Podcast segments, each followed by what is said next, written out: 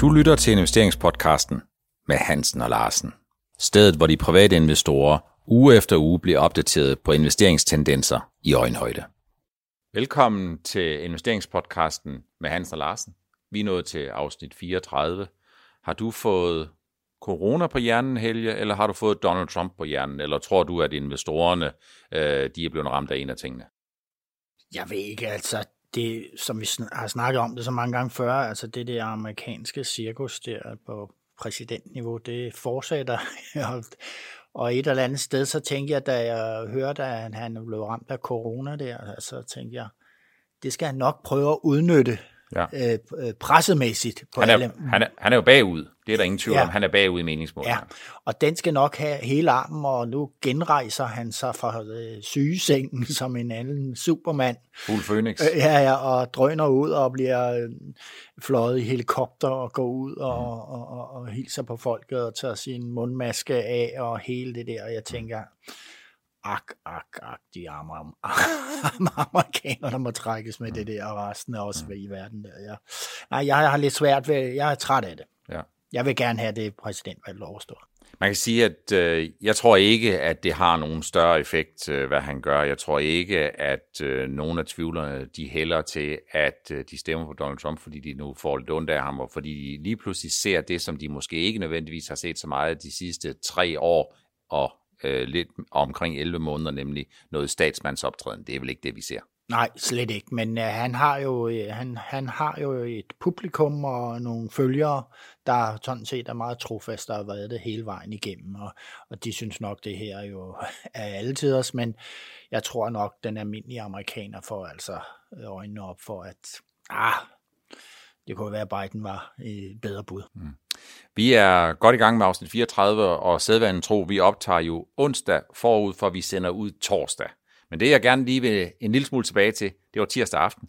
Og tirsdag aften, jamen, øh, der var det egentlig sådan, at de amerikanske indeks, de var i smult vande. Det så ud, som om det skulle blive en dag, hvor man kunne se øh, fornuftige stigninger, og hvor vi kunne se, at nogle af de value-aktier, som har været holdt godt og grundigt nede af de økonomiske besværligheder, som covid-19 har gjort, jamen øh, de fik sådan et mini-comeback.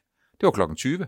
Så kiggede jeg på aktierne igen klokken 21, og der var der netto fra klokken 20 til klokken 21 en ændring i indeks på minus 2%, og jeg tænkte ligesom, kan vide, hvad der er sket.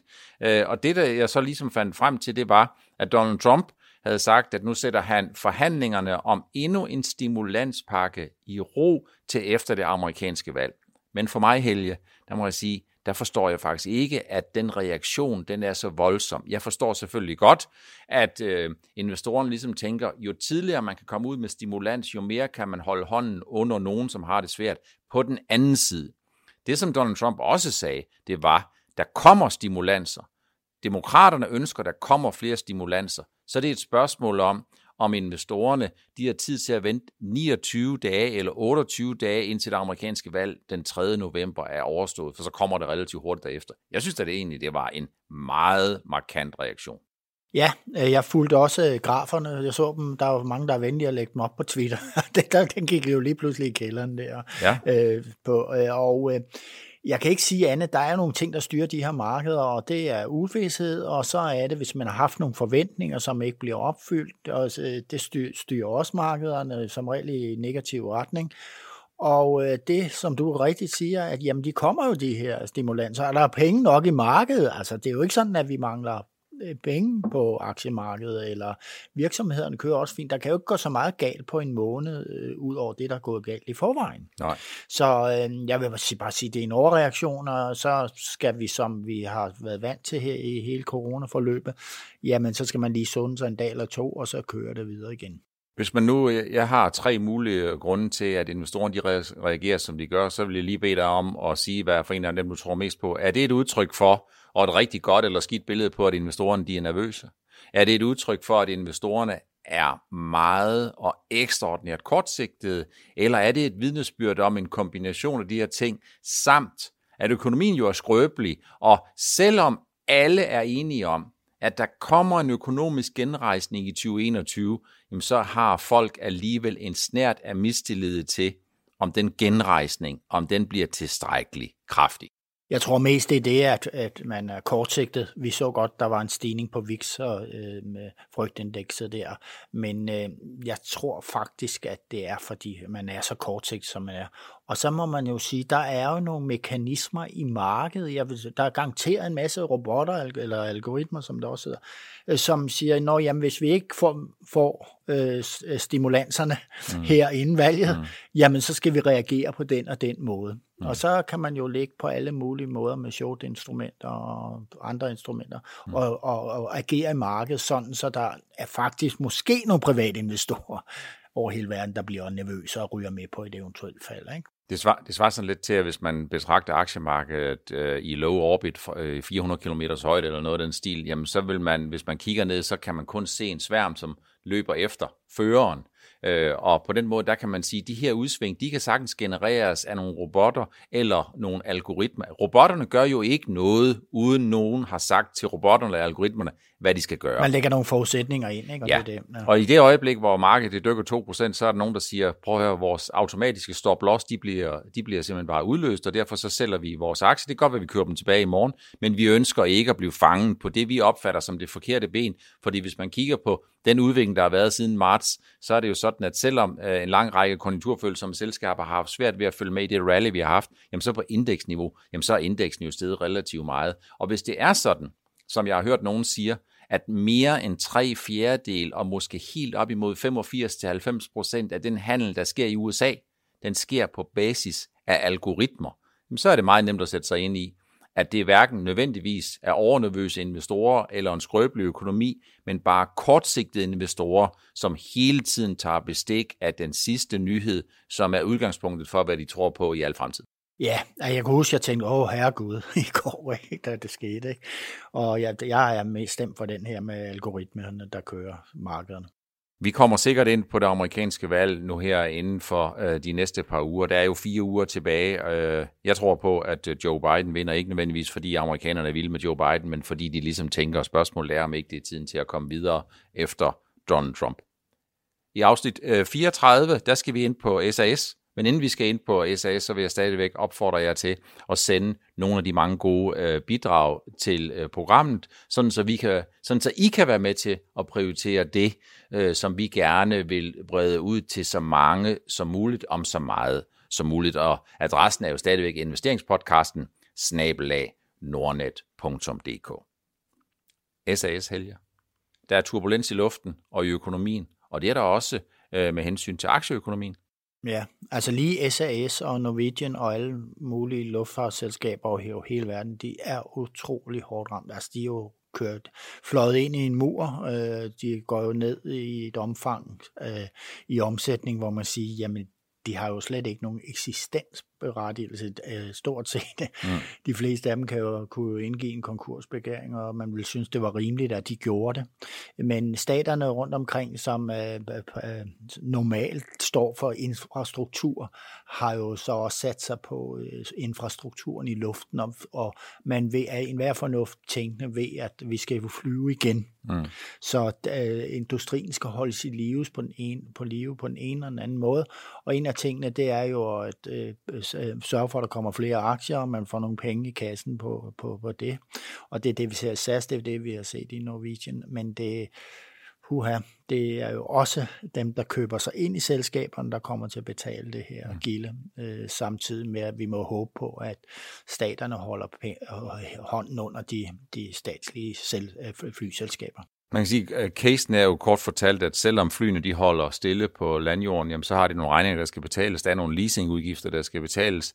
Og øh, luftfartsselskaberne, de flyver med meget færre afgange, men det er faktisk ikke nødvendigvis det værste. Det værste, det er kombinationen af, at de flyver færre afgange, og der er færre passagerer med hver gang. Så hvis de øh, flyver med halvtomme fly, det vil sige en load factor på 40 eller 50 procent, jamen så kan man sige, så er det faktisk øh, en bedre. underskudsforretning. Det er faktisk bedre at bare lade, lade flyene øh, blive på landjorden. Øh, simpelthen den overbevisning, man kan ikke dække de variable omkostninger, når, man skal op og flyve. Men helt konkret, så er der jo en kapitaludvidelse i gang i SAS, jeg får mange henvendelser, Nordnet får mange henvendelser, og de private, de er fuldstændig i vildrede med hensyn til, øh, hvordan den her kapitaludvidelse, øh, hvordan den er struktureret. Og jeg, og jeg er en lille smule forbavset over, at der er så stor øh, forvirring omkring det her, og det håber jeg på, at du og jeg, vi kan komme ind på. Så rent faktuelt, forud for, at SAS startede deres rekapitaliseringsplan, som skal tilføre mange nye milliarder kroner, så var der 382 millioner aktier som aktiekapital i SAS. Nu sker der så det, at der kommer en rekapitalisering. De svenske og danske stater skyder penge ind. Der er nogle obligationsejere, som konverterer noget gæld til aktier, og så bliver øh, de private investorer sammen med nogle større øh, institutionelle investorer, som for eksempel svenske Wallenberg-familien, de bliver bedt om at skyde nogle nye penge ind, aktiekapital ind i SAS. Det gør de i sådan en omfang, at de skyder, at der kommer op til 7,7 milliarder nye aktier. Det betyder, og nu vil jeg ikke gøre jer alt for forvirret med alle de her tal, det betyder, at de aktionærer, som forud for kapitaludvidelsen her, ejede hele SAS, de ejer efterfølgende kun 5% af SAS. Det betyder, at de gamle aktionærer, de bliver 95% udvandet. Det er sådan rent faktuelt, det kan man sidde og kigge på. Hvis man så kigger på, på børskursen i SAS, så er det sådan, at her onsdag, der koster en SAS-aktie, den koster cirka 2 kroner. Men den samme eksponering mod SAS, det er jo ikke den samme aktie, fordi den, den bliver struktureret lidt forskelligt. Den samme eksponering mod SAS, der kan man ved hjælp af tegningsretter købe en tegningsret. Den koster cirka 13-14 danske øre. Så kan man tegne en aktie. En aktie koster cirka, eller koster 1 kroner 16 svenske. Det er cirka 83 danske øre. Og det betyder, at den aktie, der på børsen koster 2 kroner, den kan man købe via tegningsretter, og så efterfølgende huske at tegne på de tegningsretter, man har, den kan man købe for 95 øre. Hvad er det, Helge, som investorerne ikke helt har sat sig ind i? Ja, jeg har faktisk svært ved at forstå det, Per, fordi at, øh, øh, jeg, jeg, der er rigtig mange af de øh, eksisterende, det, det kan man måske godt forstå, ikke? At de tænker, skal vi tage tabet og sælge os ud af den her, eller skal vi få prøve at øh, afdække os, øh, gøre tabet mindre mm. ved at købe, købe de her tegningsrettigheder. Ja.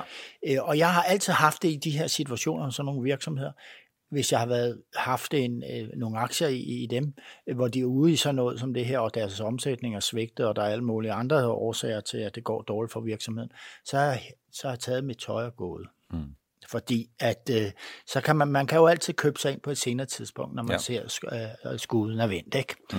Og, øh, og det, det tror jeg, det er der rigtig mange investorer, det har de ikke modet til i den her situation. I hvert fald mange af de små, som jeg, jeg støder på gennem ProInvestor og faktisk, mm. faktisk også Nordnet, Shareville og sådan noget, de, de, de bliver bare i det og prøver at gøre regnestykket op. Mm. Men realiteten er, at de, de har tabt rigtig, rigtig mange penge på det, det cirkus allerede. Ikke? Så. Så man kan sige, det som er helt klokkeklart, det er, den aktie, der koster onsdag cirka 2 kroner, den kan man købe den samme eksponering, ikke den samme aktie, men den samme eksponering, og det vil i praksis være det samme, når vi kigger to-tre måneder frem, fordi så er tegningsraterne og tegningskursen, de er blevet konverteret til aktier, som så er fuldstændig den samme som den, du ejer til 2 kroner.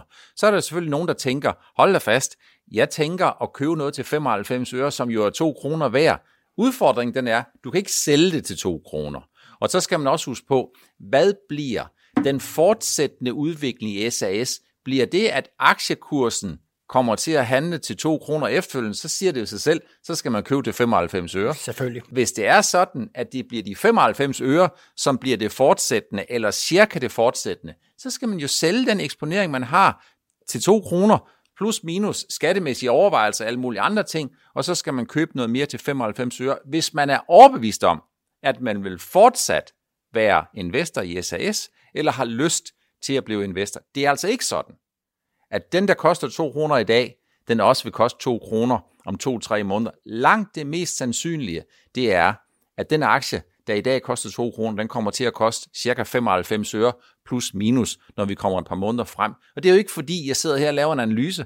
Det er jo ikke fordi, jeg sidder her og laver en anbefaling. Det er fordi, jeg bruger de matematiske regneregler, der siger, at hvis der bliver udstedt noget, der ligner en 17-18 gange det antal aktier, der er i dag, jamen så vil aktiekursen, den vil bevæge sig ned imod det, som matematisk fylder mest, og det er tegningskursen på 1,16 svenske, plus den tegningsret, der er. Så håber jeg, at det er helt klokkeklart for alle, at den aktie, der koster 2 kroner, jamen det er altså ikke udtryk for, hvad der er det mest sandsynlige, der kommer til at være det retvisende billede. Når handlen med tegningsretter slutter i næste uge, den 15. oktober. Den 15. oktober er sidste dag, hvor man kan handle tegningsretter. Jeg kunne godt tænke mig at give et billede på det, Helge. Hvis man forestiller sig, at SAS fremadrettet, hvis de to kroner er den rigtige kurs, så vil der være i overkanten af 8 milliarder aktier. Gange to. Så vil det være en markedsværdi på SAS på cirka 16 milliarder kroner. Hvis det skulle blive blivende, så svarer det til 55 procent af markedsværdien på Lufthansa, som har en markedsværdi forud for, at vi gik i studiet her på cirka 4,1 milliarder euro, eller i overkanten af 30 milliarder kroner. Og for mig, jamen der er Lufthansa, det er en global flygigant, og SAS, det er et europæisk regionalt luftfartsselskab, som snarere bliver mere skandinavisk og mindre global og mindre europæisk, end det er sådan, at SAS de bliver større. Eller sagt på en anden måde, hvis SAS er rigtig prisfastsat på kurs 2, så er Lufthansa nok noget undervurderet. Eller hvis Lufthansa er rigtig prisfastsat på den kurs, de har på en 7-8 euro, så er to nok næppe udtryk for, hvad den rigtige pris er i SAS. Og det vil 95 øre sådan set heller ikke være. Nej. Altså, så jeg vil sige, at det, man skal tænke sig om i det her, og øh, man skal tænke rigtig meget på, hvilken industri er ramt aller, aller hårdest i den her verden af corona. Det er, vil jeg sige, der er mange industrier, der er ramt hårdt, men flybranchen er utrolig hårdt ramt, og det er jo nok et af de steder, men øh, regeringen slipper nemmest om at, at, at lægge blokeringer ind, øh, og det er, at folk rejser ind og ud af af de forskellige lande. Det mm. ser, ser man helt tydeligt, mm. at øh, det er faktisk det, man er mest nervøs for, og man fik jo også lynhurtigt lukket ned, øh, da corona blusser op igen her mm. i august måned. Ikke? Så. Vi har været inde på det nogle gange, Helge, at nogle af de sektorer, nogle af de selskaber, som har været hårdest ramt, det er jo hoteller, øh, det er luftfartsselskaber, det er alle restauranter, catering, restauranter ja. alle dem, som har det godt, når vi bruger mange penge, som vi jo gør i forbindelse med udbetalingen af de her Øh, feriepenge, men som også er afhængig af, at vi kan bevæge os frit rundt og uden, øh, hvad skal man sige, en indskrænkning i vores bevægelsesfrihed. Og udfordringen den er, jeg tror en række af de her sektorer, når vi kommer måske 12 måneder frem, sagtens kan have det bedre. Men hvis man er en af de selskaber, hvis navn er blevet udtrukket på den måde, på den ufede måde, nemlig at man er blevet bedt om og rekapitalisere på det værst tænkelige tidspunkt og udstede, og udstede yderligere 20 gange så mange aktier, så sker der jo det, at hver ekstra indtjeningskrone, som man kommer til at tjene, den skal man dele med 20 nye aktionærer. Og det er altså faktisk noget af det, som vi også så under finanskrisen, og som vi har set ved tidligere kriser. Hvis ens navn, hvis ens lod bliver udtrykket på det forkerte tidspunkt, så er det altså øv, øv, øv. Og det skal investorerne være opmærksom på. Og det er det mange år frem og efter. Altså når sådan noget sker her, det er utroligt, øh, øh, det er utroligt svært at komme sig igen. Og det tror jeg, at flyselskaber bliver nogle af de, det bliver den branche, der får det allersværest ved, mm. ved, ved det. Så det skal nok gå bedre, men udfordringen den er, at der er rigtig mange, som man skal dele værdierne med, og det er altså en kæmpe udfordring. Vi skal en lille smule videre. LPG har fået et øh, flot rebound de seneste måneder, Helge. Hvor er det nu lige, man bruger LPG? LPG er jo en gasart, som, øh, som er god til at, at putte ned i flasker. Flaskegas, det er det, vi kender det for. Og det bruges også inden for plastindustrien øh, i forskellige øh, sammenhænge. Men LPG er jo en gas, der er forholdsvis nemmere med at gøre, og, og som man udvinder fra øh, olie. Øh, og øh, det er først og fremmest USA, der har stået for det en del år, men ellers gør man det også andre steder i verden. Men vi kender vel ikke LPG så meget på vores breddegrad? Gør altså, vi, vi det? kender det, når vi går ned på tanken og skal have sådan en kosangas. Ja. Øh, en af de der gule-orange der, øh, og vi slæver den hjem til havegrillen. Ja. Øh, der er også mange, der efterhånden i de moderne køkkener, hvor man både har el og så har man lige nogle øh, blus med gas, der har de, bruger man også flaskerne til. Og så kender vi det, når vi går ud i industrien, så kan vi jo se, at trucks kører rundt med sig på LPG-gas, mm. øh, som øh, øh, hænger bag på trucken og, og, og føder motoren med det. Og ellers, ja, så er det jo Asien. Asien er kæmpestort for det her, fordi at det her med at få decentral opvarmning og decentral øh, energi ud til mange øh, huse, og mange af dem, der ligesom øh, har gadekøkkener og sådan noget, det, det, det, det duer jo ikke rigtigt, med, men der har man ikke nogen systemer til det. Så der bruger man rigtig, rigtig meget LPG-gas. Altså det er helt utroligt, men øh, rundt omkring i det meste af Asien kan man jo se, at der kører lastbiler rundt med de her LPG-container øh, eller flasker og beholder øh, og, og levere dem overalt i, i, i, på byer og ude på landet. Så når vi ser et rebound, Helge, er det et rebound i priserne? Altså, da raterne har holdt sig, altså, at det der skete øh, i, i, i marts måned, hvor jeg øh, tænkte, den hele grav vel fordi at raterne var rigtig høje. Men så sker der det, vi får coronaen, og så lukker der jo rigtig meget ned øh, i Asien, først og fremmest og øh, så stiger eller falder olieprisen. Mm. Og når olieprisen falder, så er det svært øh, for amerikanerne at være konkurrencedygtige på alt det LPG-gas, de ja. har leveret. Øhm, så, øh, så, så, så bruger man jo andre energikilder og LPG andre steder fra, for eksempel fra Mellemøsten. Men, men amerikanerne har altså trods alt uh, fået så meget skiferolie op, som de kunne. Så de har fortsat kunnet holde en høj produktion, og efterspørgselen har ikke faldet så meget, som man forventede. Okay. Så det har været helt uh, hen i, i, i hampen, at man har været så negativ på den her sektor, i hvert fald for dem, der sejler med det, og det er jo uh, LPG-skib, som... Uh, Mm, som tjener styrtende med penge ved de rater, vi har nu. Og det ser ud som om, at, øh, at de har fået styr på coronaen og øh, restaurationslivet og alt muligt andet i, i, øh, i Asien. Og det vil love godt for, øh, for de næste kommende måneder. Nogle af de aktier, du sidder og kigger på, Helge, det er jo noget af det, som vi også tidligere har snakket om, som vi snakkede om, da øh, tankskibene de, øh, var øh, sejlet som nogle andre speedbåde på Bølgen Blå, men der var vi også inde på det Avanza og BV LPG. Ja, Avance øh, Gas Holding øh, øh, og så BVLBG. Det er to selskaber, som øh, jeg var ude og, og tale om for øh, halvanden år siden, og sådan noget, når de havde jo en fantastisk øh, øh, kurs frem på gang. Øh, også fordi, at øh, der bliver ikke produceret så mange nye skibe, eller bygget så mange nye skibe i den her sektor. Så det er en, en lille del af tankmarkedet, men den har været er meget lukrativ. Og øh, vi ser heller ikke, at der kommer så mange nybygninger her næste år, og det er først øh, i 22 og 23. Så jeg tror, at retterne vil holde sig oppe, og øh, det, er, det er et godt sted at være investor, hvis man er til udbytter, for de, de her rædderier har for vaner selv at øh, udbetale store udbytter. Mm. Så fornuftig øh, outlook. Øh, selskaberne øh, bliver ikke presset af, at raterne bliver presset af, at der er et stort nybygningsprogram. Vi ved jo, fra tankskibene generelt set, at det er jo hele tiden Tom og Jerry, katten efter musen.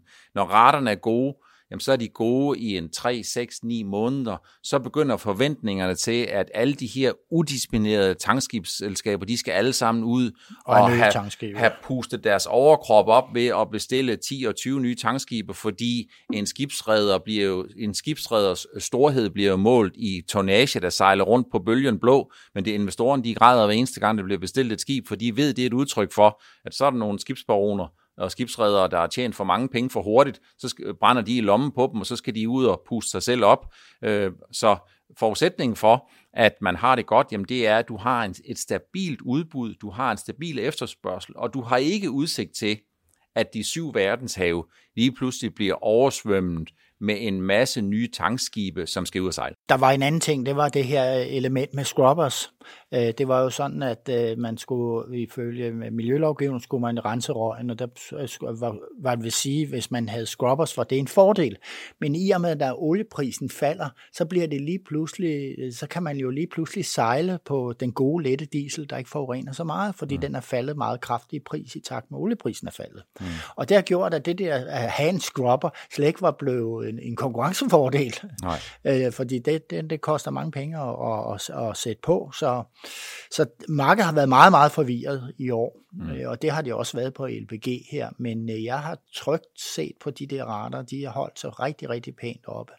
Og jeg tror, at øh, når vi ser, vi ser jo Asien, der, der raskmelder sig derude, det ene land efter det andet. Nu er Indien lidt problematisk, men i Indien har man, staten jo gået ud og subsidieret, at øh, mennesker med lav indkomst kan få det her LPG, mm. øh, flaskegas, øh, til en meget, meget lav pris, mm. så de fortsat kan varme mad op og varme deres hus op. Mm. Så nej, jeg er fortrøstningsfuld med den her sektor.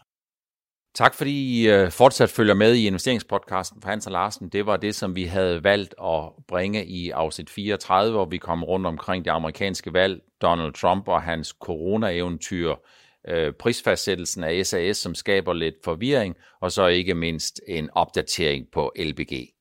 Vi ses igen i næste uge i afsnit 35.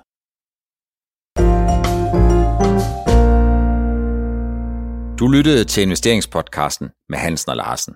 Vi ses igen i næste uge.